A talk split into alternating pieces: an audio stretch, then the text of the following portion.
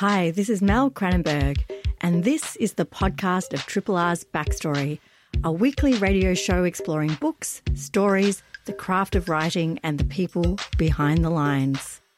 Backstory is broadcast live on Triple R from Melbourne, Australia, every Wednesday. Hope you enjoy the podcast and feel free to get in touch via the Triple R website, Facebook, Twitter, or Instagram. Independent Melbourne Radio 3 Triple R. On today's show, How to Adult, a guide to not being a trash human, a playful and genuinely useful guide. Author Anna Blackie wrote the book for anyone who struggles with the things we're supposed to know how to do but don't, and to make you smile or laugh out loud along the way.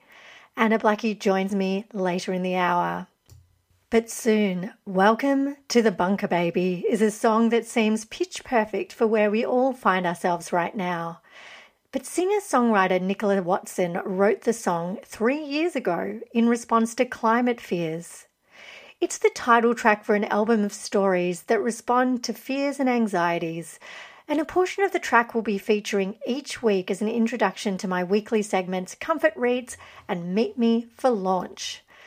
Comfort Reads is a chance for listeners to write in and tell me about the books that are keeping them company right now. And on Meet Me for Launch, authors can promote their latest books.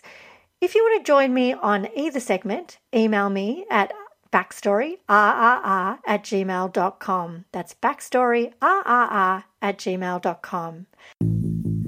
Triple R on FM, digital, online, and via the app. Nicola Watson, welcome to Backstory. Thank you. Now, uh, your album, Welcome to the Bunker, Baby, uh, was sent to me uh, by a friend who thought that I would enjoy, especially the eponymous track, uh, which I very much did to, to the extent that I would uh, love to be using this uh, every week uh, to introduce some of the new segments that have arisen uh, since we've all found ourselves in isolation. But this is quite a prescient uh, track because you actually created it two years ago. Tell me about Welcome to the Bunker Baby.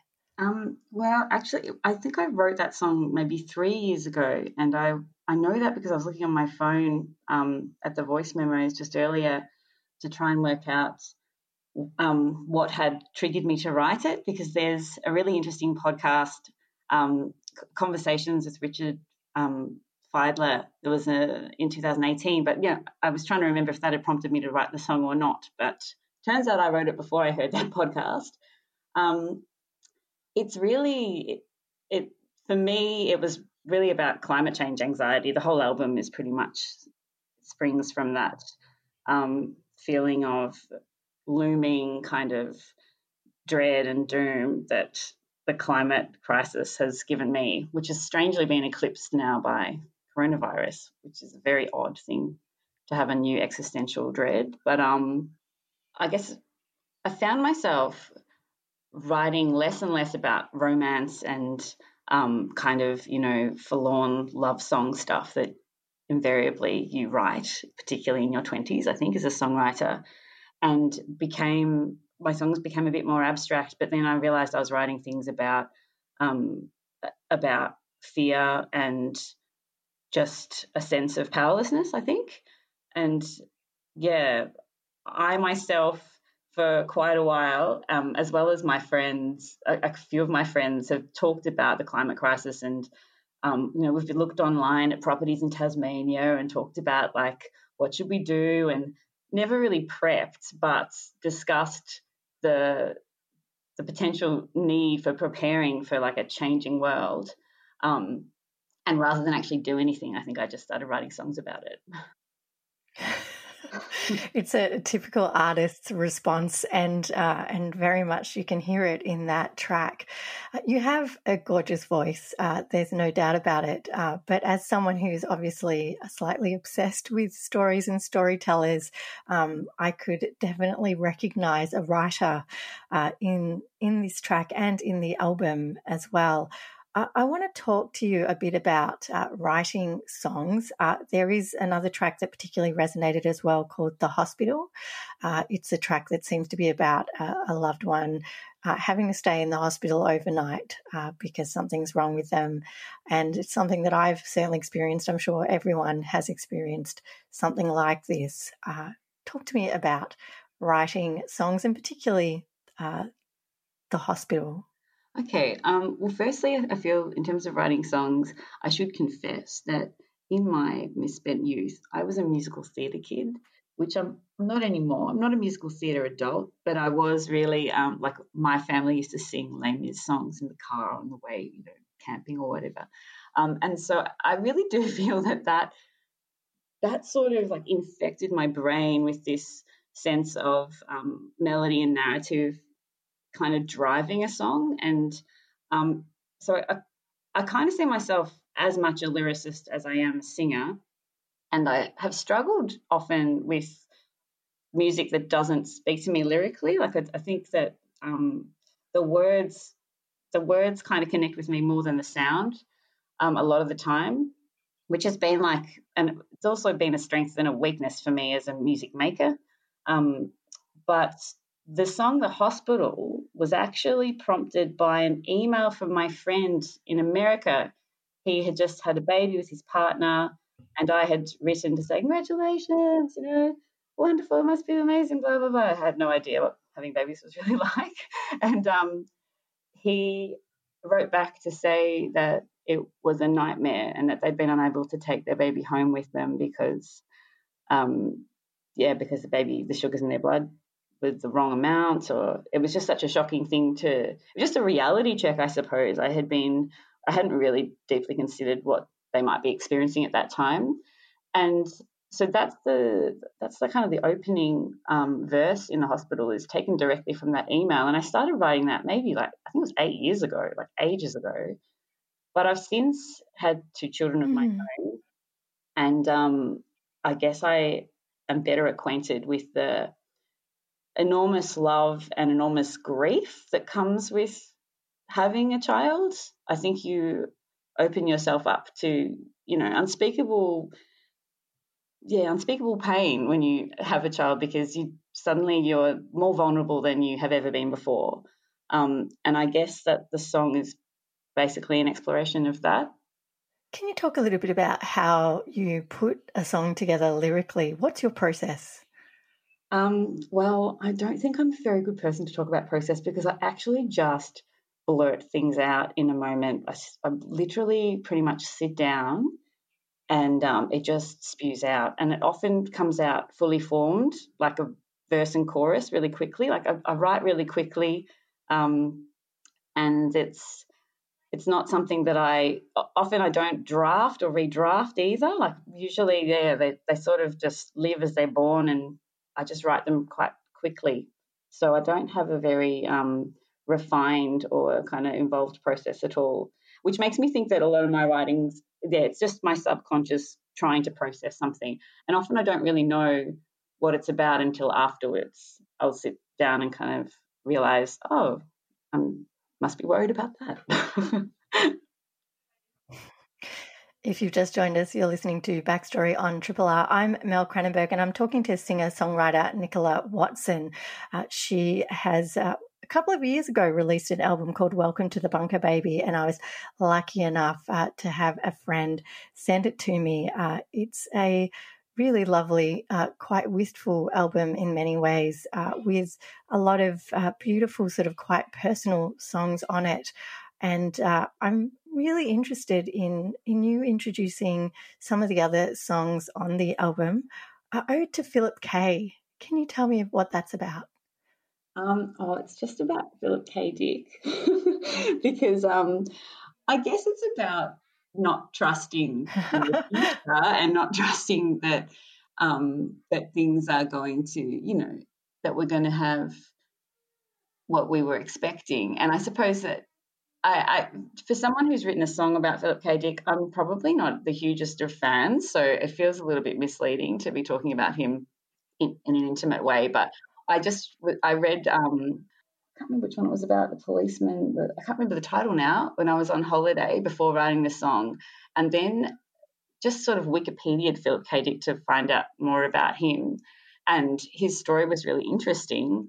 Um, and then I, yeah, I just sort of, I just combined his perception of like the future with how it feels like it is unfolding, you know, from a climate change perspective as well, and reprimanded him a little bit, but celebrated him in the same song. I don't know.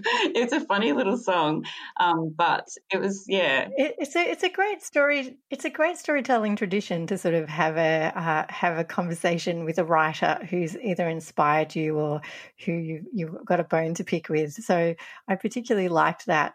There, I think songwriters quite often do seem to be uh, sing, people who are very much lyricists uh, seem to be highly influenced by books. Is that something that you've you've felt uh, yourself?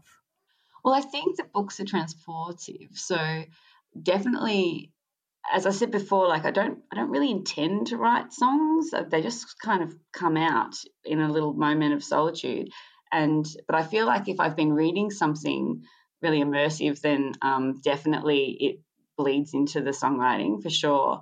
Um, although I, I must confess as well, since I've got a four year old and since my daughter was born, I really couldn't list how many books I've read on one hand. I think it's, I've become someone who is constantly reading things from their phone. Um, and unfortunately, of late, it's been all just news, terrible news. But um, yeah, I feel like I, I miss the, the world of the book. And yeah, so it's probably not something I've consciously um, used for inspiration. But yeah, definitely Philip K got in there somewhere. I'm particularly interested to know how you're reacting in a songwriting way to what's going on now.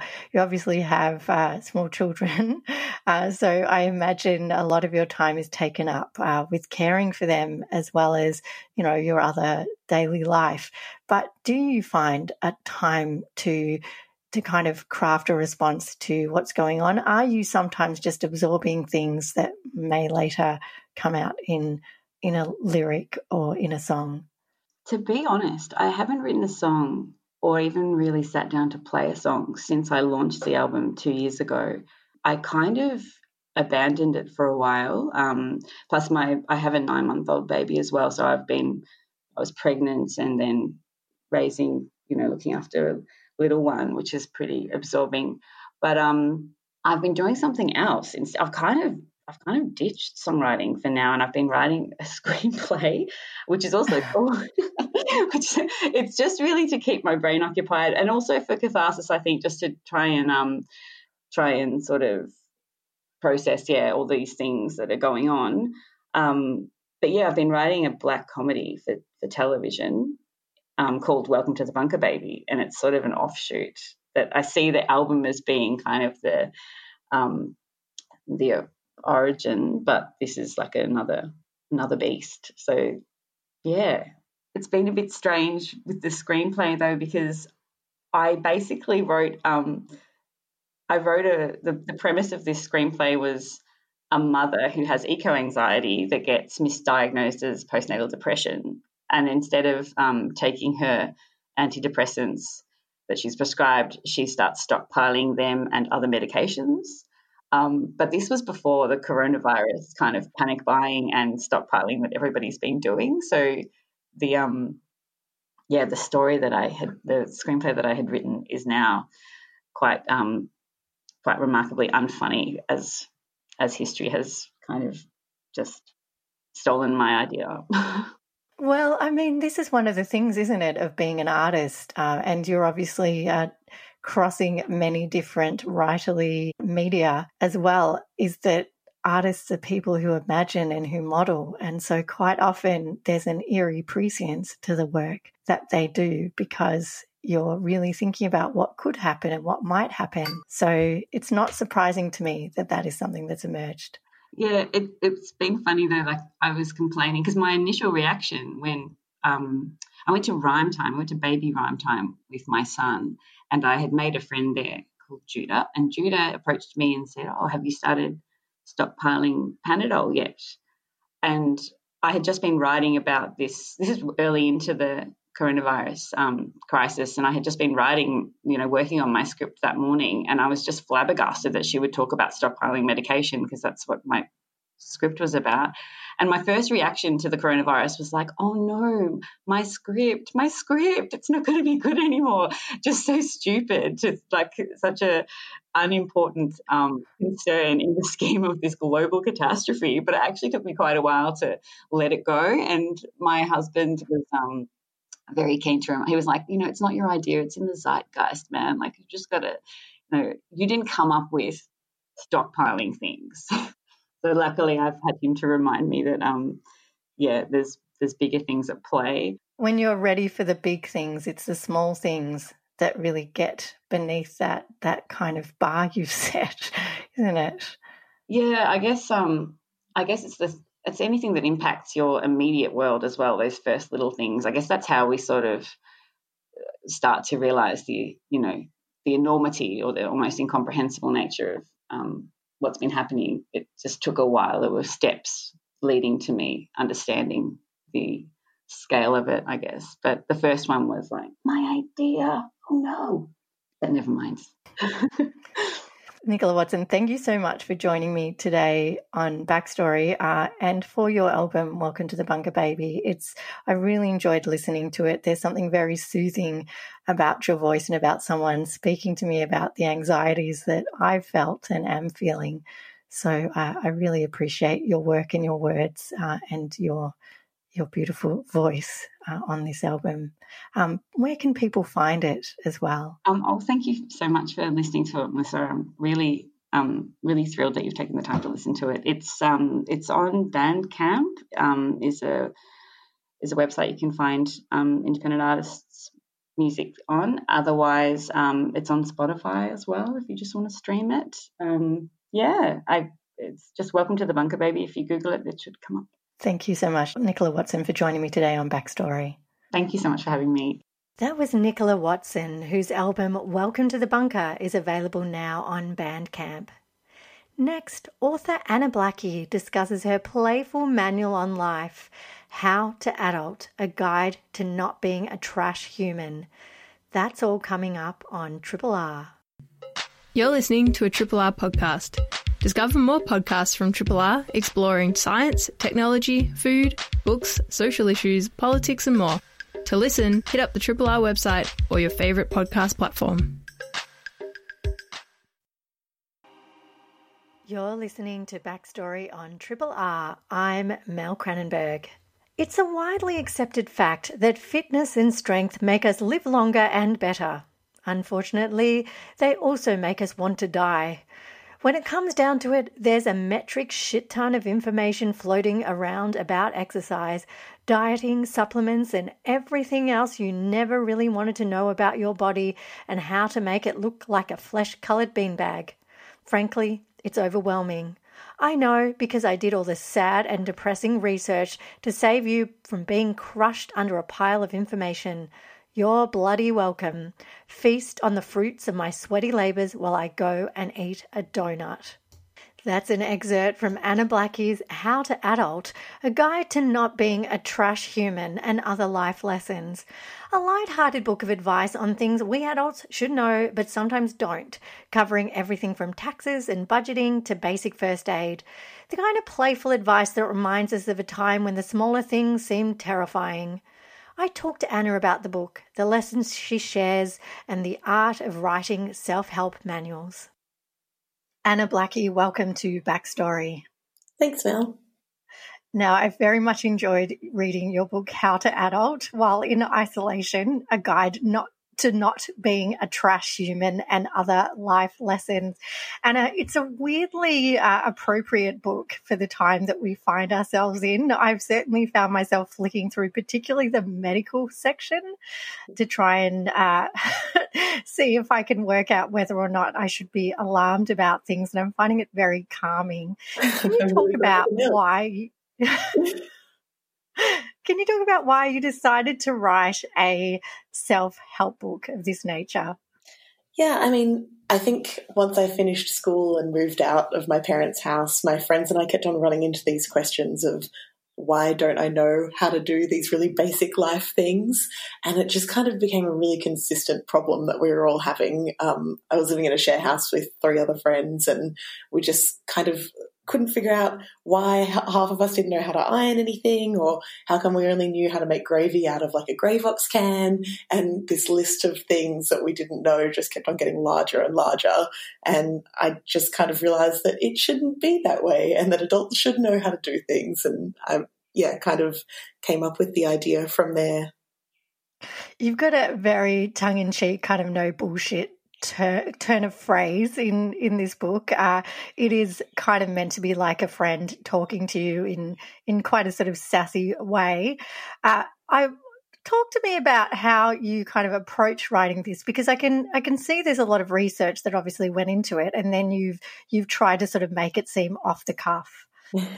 um, well, I think I kind of wrote it with that approach of my friends and I not knowing how to do things. And so it kind of was like writing to my friends and writing all the things that I needed to know in a way that I felt I would be able to digest. So it's selfishly kind of aimed at my own lack of knowledge, I guess.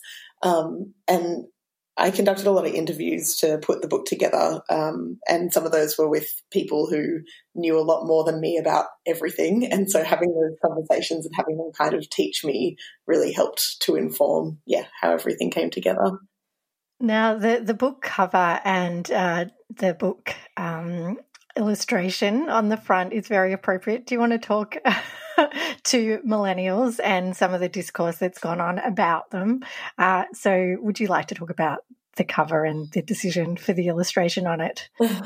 um, the cover actually took us a really long time to come around to, and obviously we have those really excellent internal illustrations from Alex Nichol, and it kind of seemed right to use one of his great designs on the front as well.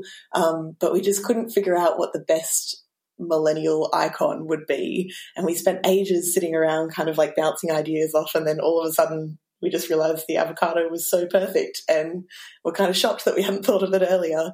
Um, yeah, so it just kind of came really naturally once we started putting all those ideas together. Uh, to, to carry that theme through, you do have a whole section on how to prepare a various various avocado based recipes. I thought was fantastic. Um, yeah, it's definitely a very important kitchen staple for all millennials. So it seemed like it wouldn't be right to not give it the credit it deserves. Yeah, boiling an egg makes it in there, which I, I, actually think is it's actually it's quite a tricky one to do well. It is. The timings are really hard to get your head around, and I still like often open up the book just to figure out how long I need to keep my egg in the water. So.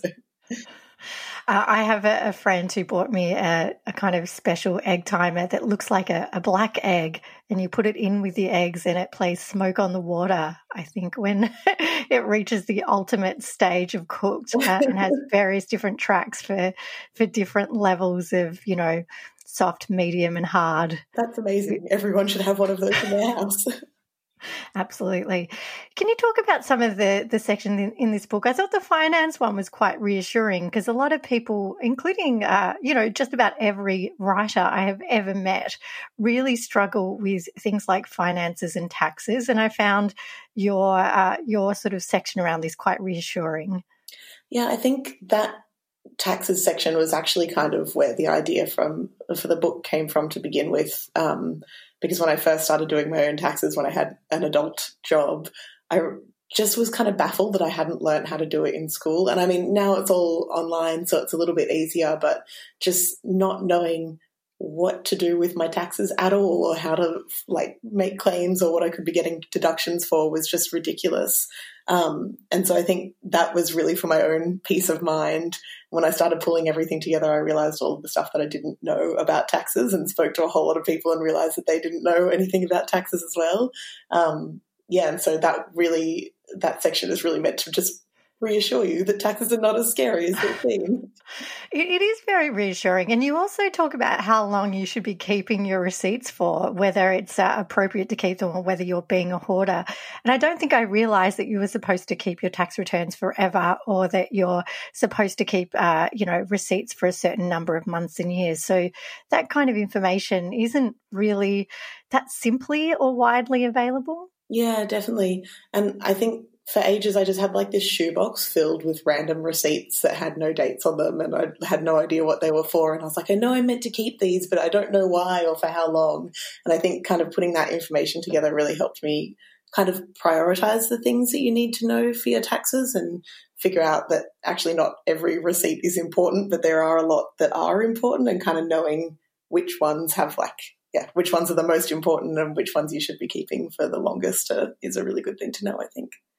Uh, one section I think people now in isolation will particularly find useful is the exercise section. It's uh, it's it's uh, very uh, it's both reassuring, hilarious, and and also incredibly useful. Uh, particularly the the bit about running because I know a lot of people for their I guess short outside adventure now uh, are really just only able to do either a walk or a run.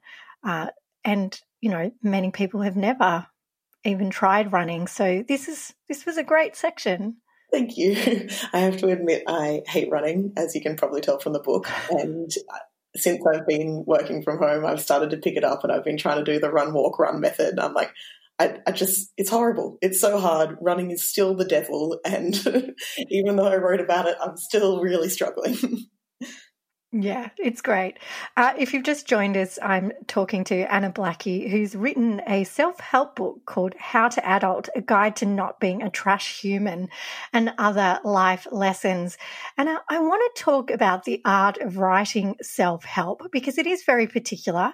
Uh, and one thing I did notice in a lot of the sections is the art of a good disclaimer.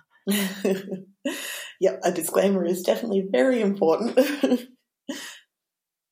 How did you uh, kind of balance giving advice with not uh, killing people? I guess is a good way of putting it. Um, I definitely think for a book like this, talking to people who know a lot more than I do was really important um, because yeah, like I said, the reason that I wrote the book was because I knew very little about adulting, and especially for things like the medical section and the legal section, it was really important to get that advice from people who actually know what they're talking about. And even then, it is a self help book, but it's not looking at any one specific circumstance. So, for things like the medical section, there's only so much I can help you with in the pages of a book, but having that general knowledge is really helpful. But that's, yeah, kind of where the importance of disclaimers come in, I guess. Like, it's not a diagnostic tool, it's just a good guide for knowing when you should maybe go to the hospital or what to do if you burn yourself or something. So, so it's a it's a really good uh, sort of topic to talk about because self help is such a huge genre in the book market, and a lot of people do turn to self help for reassurance or for a sort of guide to life, I guess. You know, what? How would you sort of typify a self help book? I think for me, I prefer kind of general guidance in self help. Like, I want someone that I know has been on a similar path to me and can kind of give me a little bit of advice, but not tell me exactly what it is I'm meant to be doing. I think that again was kind of the point of how to adult, where I know that lots of people struggle with adulting because I've struggled with it too, and we all have to figure out the things that we're the most terrible at. So, um, yeah, I definitely think it's just like a subtle guide to figuring everything out. So it's kind of like a reassuring friend, really, who isn't, you know, just spreading something that they found on the internet. Yeah, definitely. It's like knowing that you're not alone and knowing that there are other people who can definitely help guide you through the murky waters of adultness. Yeah. Uh, this is very much a show about craft, and uh, in full disclosure, you actually work uh, at Pantera Press, uh, which uh, your your book's been published on an imprint of that press. Uh, so I'm really keen to sort of discuss what it's like to actually write a book while also working at a publishing company. Yeah, it was definitely a really unique experience and something that was really fun to kind of be part of both levels of the production. And I think um, I got to work really closely with my editor um, and just being able to, because I work in an editorial department as well, so getting to see how she was working on my book and looking at the story from a writing perspective and then from an editorial perspective was just such an interesting way to kind of yeah to build the product uh, project. And I really got to learn so much about publishing from that experience which was really cool.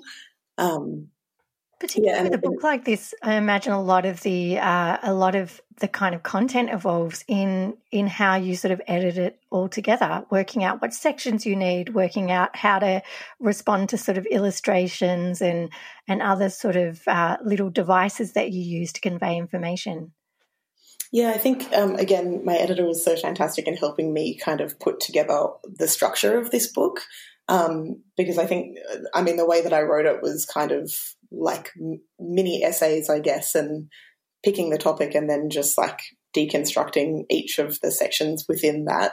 And the structure in the beginning was a complete mess and having my author give me guidance on kind of uh, my sorry my editor give me guidance on where to kind of position everything so it all flowed a little bit more organically was so helpful and it really yeah it was great to see it come together with that editorial help yeah, I think a lot of writers out there, when they first start, don't realize the, the really quite intimate relationship that editors and writers have when they're working on a book. Yeah. Is that something that you, before you started working at a publishing house, were really aware of?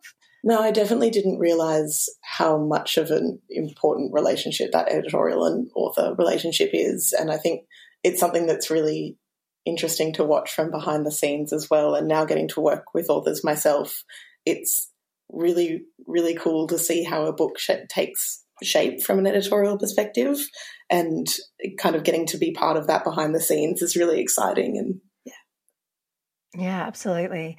Uh, I am kind of uh, really keen to talk about uh, the illustrations in the book. You mentioned uh, the illustrator.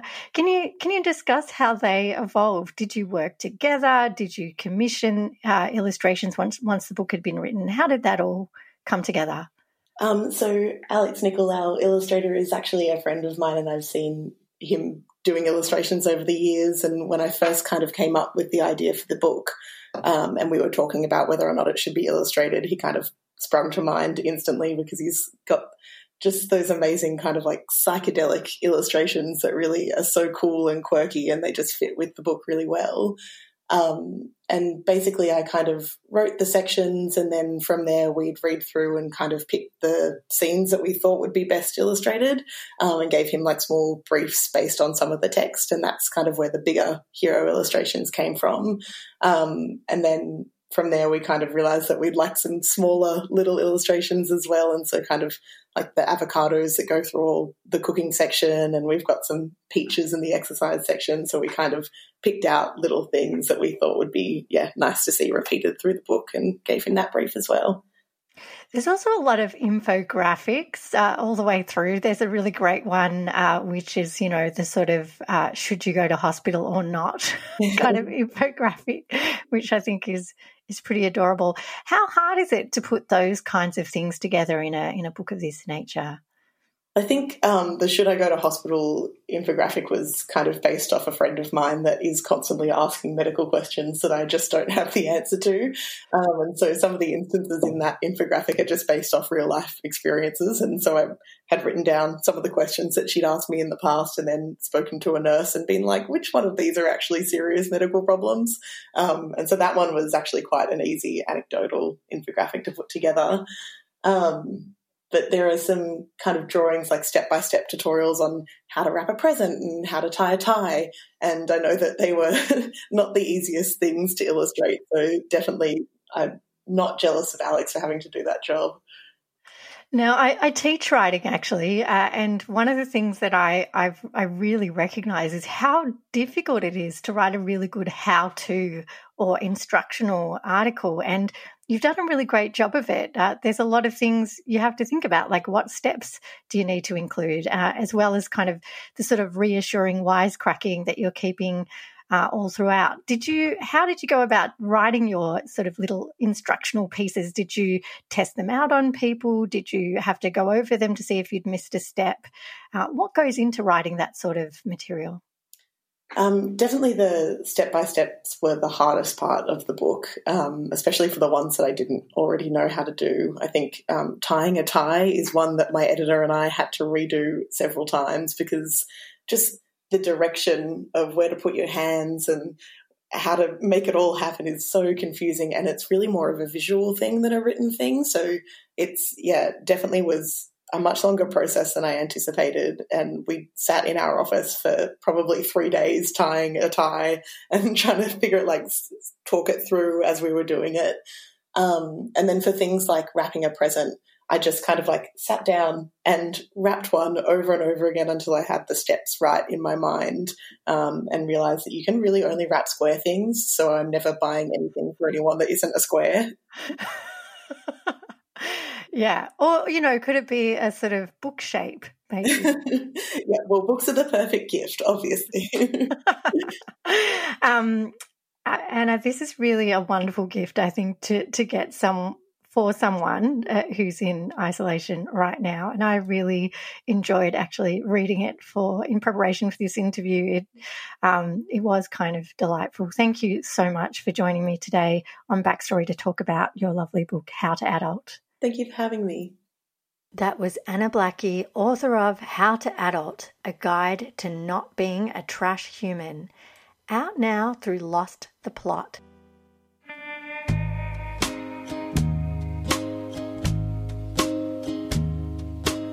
Welcome to the bunker, baby.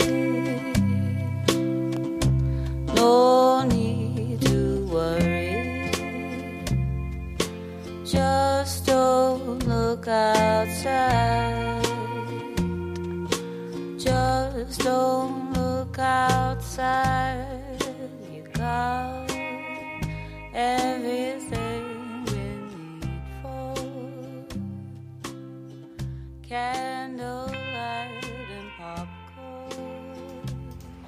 Yes, it's time for our two new segments, Comfort Reads, where you, dear listeners, share the books that are keeping you company right now, and Meet Us for Launch, news about local books that have just launched and are waiting for you to order them home. Today's comfort read comes from Donna Ward, author of She I Dare Not Name, which featured on the show recently.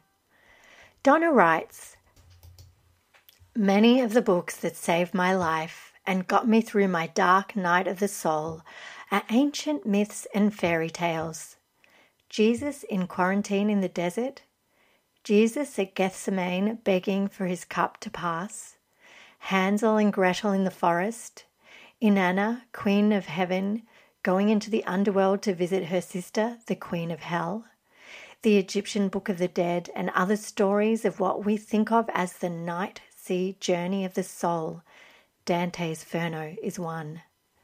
This is a time when we can reflect on these old stories filled with wisdom and ideas of how to approach this enforced solitude. I lived through one version of it. Many are living through it right now, and everyone is doing it differently. Right now, though, I'm reading Italo Calvino's Invisible Cities and Borges' The Book of Imaginary Beings. You can see how I roll with solitude, escape into fantasy. Thank you, Donna Ward. And Donna's own book, She I Dare Not Name, is a real meditation on solitude. Very much a book for our times, and one many of us will find comfort in. And this week on Meet Me for Launch is Laura Jean McKay's The Animals in That Country. Hard drinking, foul mouthed, and allergic to bullshit. Jean is not your usual grandma. She's never been good at getting on with other humans, apart from her beloved granddaughter Kimberly. Instead, she surrounds herself with animals, working as a guide in an outback wildlife park. And although Jean talks to all her charges, she has a particular soft spot for a young dingo called Sue. As disturbing news arrives of a pandemic sweeping the country, Jean realizes this is no ordinary flu. Its chief symptom is that it, its victims begin to understand the language of animals, first mammals, then birds and insects too. As the flu progresses, the unstoppable voices become overwhelming, and many people begin to lose their minds, including Jean's infected son Lee. When he takes off with Kimberly, heading south, Jean feels the pull to follow her kin. Setting off on their trail with Sue the dingo riding shotgun, they find themselves in a stark, strange world in which the animal apocalypse has only further isolated people from other species. Bold, exhilarating, and wholly original, the animals in that country asked what would happen, for better or worse, if we finally understood what animals were saying. Laura Jean McKay's book, written long before this crisis, lands at a time when the premise it's based on feels all too real. The Animals in That Country is out now through Scribe. If you want to send me your comfort read or let me know about your book for Meet Me for Launch, email me on backstoryrrr at gmail.com. That's backstoryrrr at gmail.com. That's it for Backstory this week. I'd like to thank my guests, Anna Blackie, author of How to Adult, and singer songwriter Nicola Watson, whose album Welcome to the Bunker Baby is out now on Bandcamp. Special mention also to Donna Ward for today's comfort read and Laura Jean McKay, who recently launched The Animals in That Country. Independently yours, Triple R. 102.7.